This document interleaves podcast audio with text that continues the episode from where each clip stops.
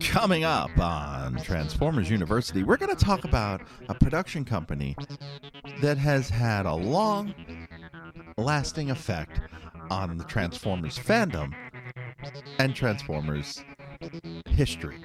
It's the episode you always wanted to know about, but were afraid to ask. We're talking Omni Productions right now on Transformers University.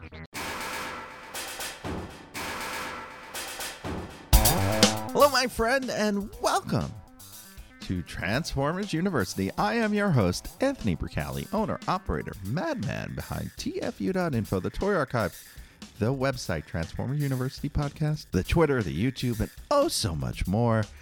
I want to welcome you to what I expect to be a very fun episode of Transformers University. And it's kind of almost a fast forward episode because after I put everything together for this episode, uh, I realized that this company doesn't really make their appearance in official Transformers projects until 1992. In fact, the project we're talking about aired in 1992. But that said, we're talking about a series from 1987, and I would be remiss if we did not talk about Omni Productions, the folks behind the dub of the Japanese Transformers series, Transformers Headmasters. We're going to get into that series for a good chunk of the rest of 1987. Uh, it's, in fact, a series I've never seen uh, the whole thing of. I haven't even seen most of it. I would say maybe up until studying for uh, future episodes of the show, I have maybe seen three or four episodes, and they were pretty sure they were all dubs. Now, for those of you who may not know the difference between a sub and a dub, let me explain it real quick. So, the original Transformers Headmaster series, as it aired in Japan in 1987, aired in its native language of Japanese. So, a sub is when they take the Japanese series, leave in the Japanese audio, uh, so the sound, the voices, uh, all still speak in Japanese. However, uh, you'll get subtitles, captions underneath with the translations into, uh, in this case, English. The dub does sort of the same thing. It takes the audio tracks of the voices out and replaces them with actors speaking in English. Now, much like old uh, Godzilla films and, and things that have been brought over from Japan to the US, um, things change, get lost in translation. Uh, things are changed to match the way the lips move in the animation. Uh, this all exists prior to digital nonlinear video editing. So there's no real easy way to shift frames back and forth. A lot of this was done with analog equipment. A lot of this was done with beta tapes, presumably. Uh, I doubt they were done straight to VHS, but I would not be surprised. And so Omni Productions was one of these companies that specialized in dubbing foreign language uh, films and TV shows uh, from the East, from from Eastern Asia. Uh, so places like Japan, Korea. Um, I don't think they did too much of Chinese stuff. Uh, maybe from Hong Kong because that's where they were based. Um, and they are responsible for the dubs of all three Japanese Transformers series Headmasters, Master Force, and Victory uh, for English speaking markets such as uh, the Philippines and Hong Kong and I think Indonesia. Uh, so uh, these Omni production dubs are sometimes referred to as the Star TV dubs, which is where they originally aired, uh, or the Singapore dubs or the Indonesian dubs. So a lot of those terms are generally interchangeable with Transformers fans, uh, but the Omni Productions uh, versions of these shows are certainly worth watching. Now, my first experience with the Omni Productions uh, versions of Headmasters. The handful of times I've seen Headmasters cartoons uh, prior to doing this podcast was at a BotCon, I want to say 2000, maybe 2001. Uh, somebody I knew had a VHS tape of some of the better episodes of Headmasters, and I think it might have been a Master Force episode on there.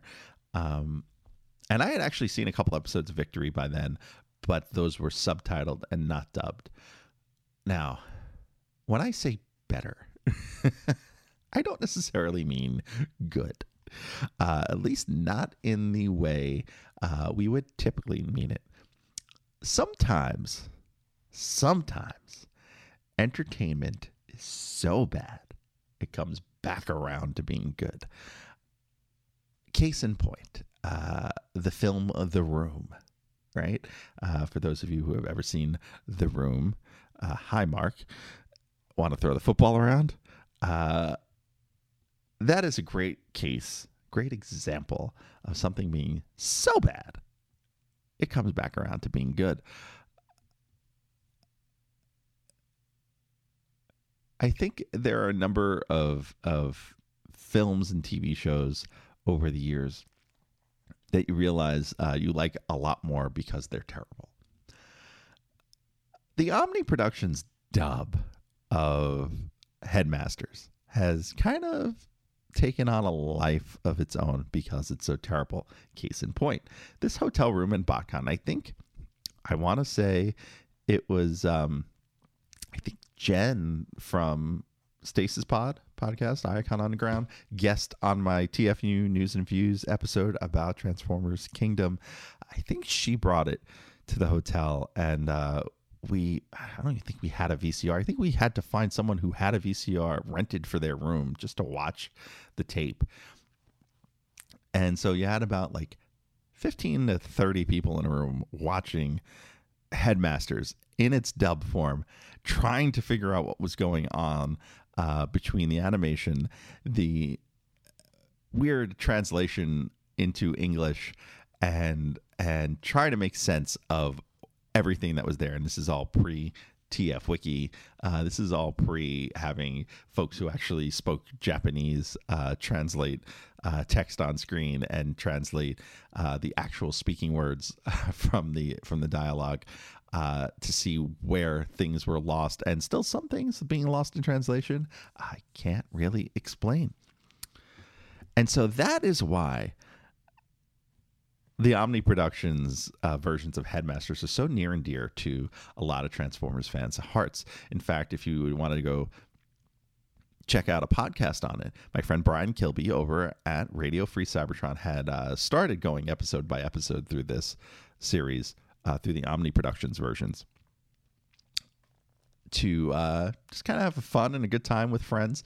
And so that podcast is called What Happened to the Headmasters. It is currently on hiatus, but Brian had mentioned to me and had mentioned on Radio Free Cybertron a number of times that he has plans to uh, dive back into that at some point.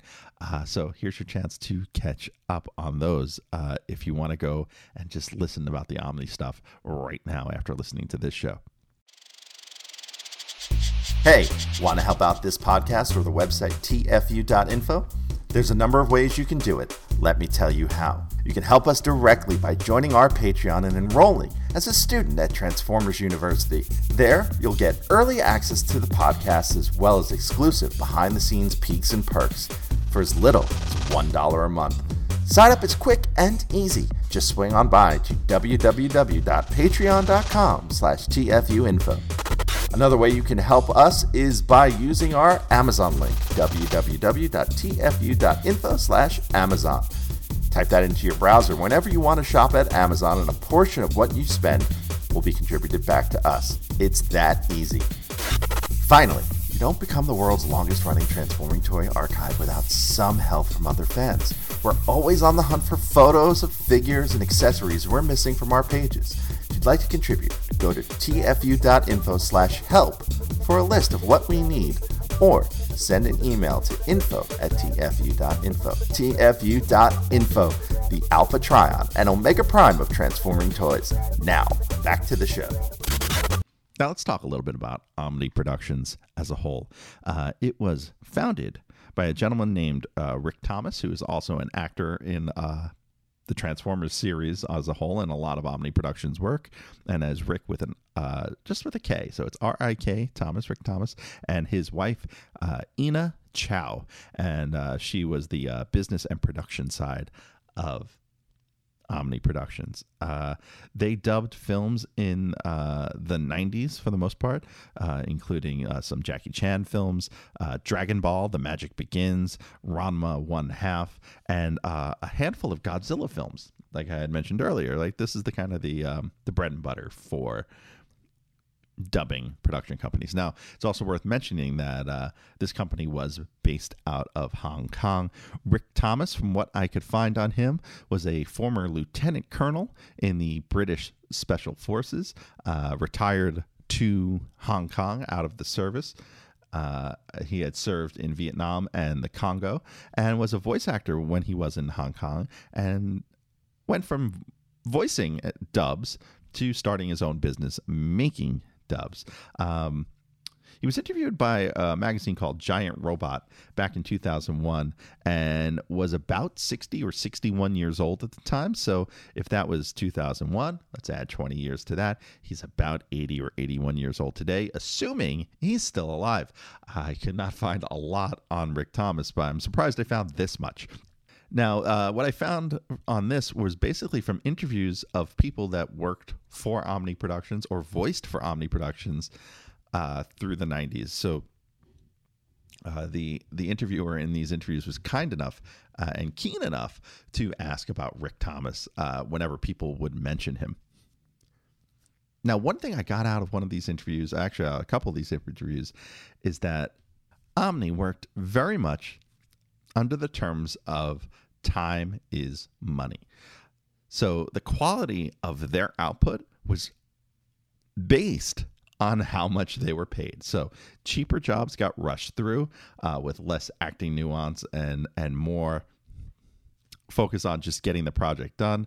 Uh, and I imagine jobs they got paid more for, uh, they took more time with. I'm guessing that these uh, Transformers dubs, for the most part, were on the cheaper side, which has led to hilarity in 2021 and in the years leading up to it. Um, because these dubs are so rushed in a lot of ways, especially in the translations, that um, it has led to dozens, dozens of in jokes in the fandom, such as this one. What's happened to the headmasters? Can't they fight without Chrome Dome? Fortress Maximus has come himself. And we can't forget about Goth Wheelie. It's too late for apologies. Nor can we t- forget about the time Spike dies and tells this to his son Daniel. Boys can cry, but not out loud. Men don't cry, they only get stronger. Father! And this will continue on to uh, Master Force, where we meet, quote, Optimus Prime. Tell me, what's your name? Optimus Prime. I'm Japanese. And we have to think a little bit about Soundwave. Darn that Soundwave. And then Soundwave.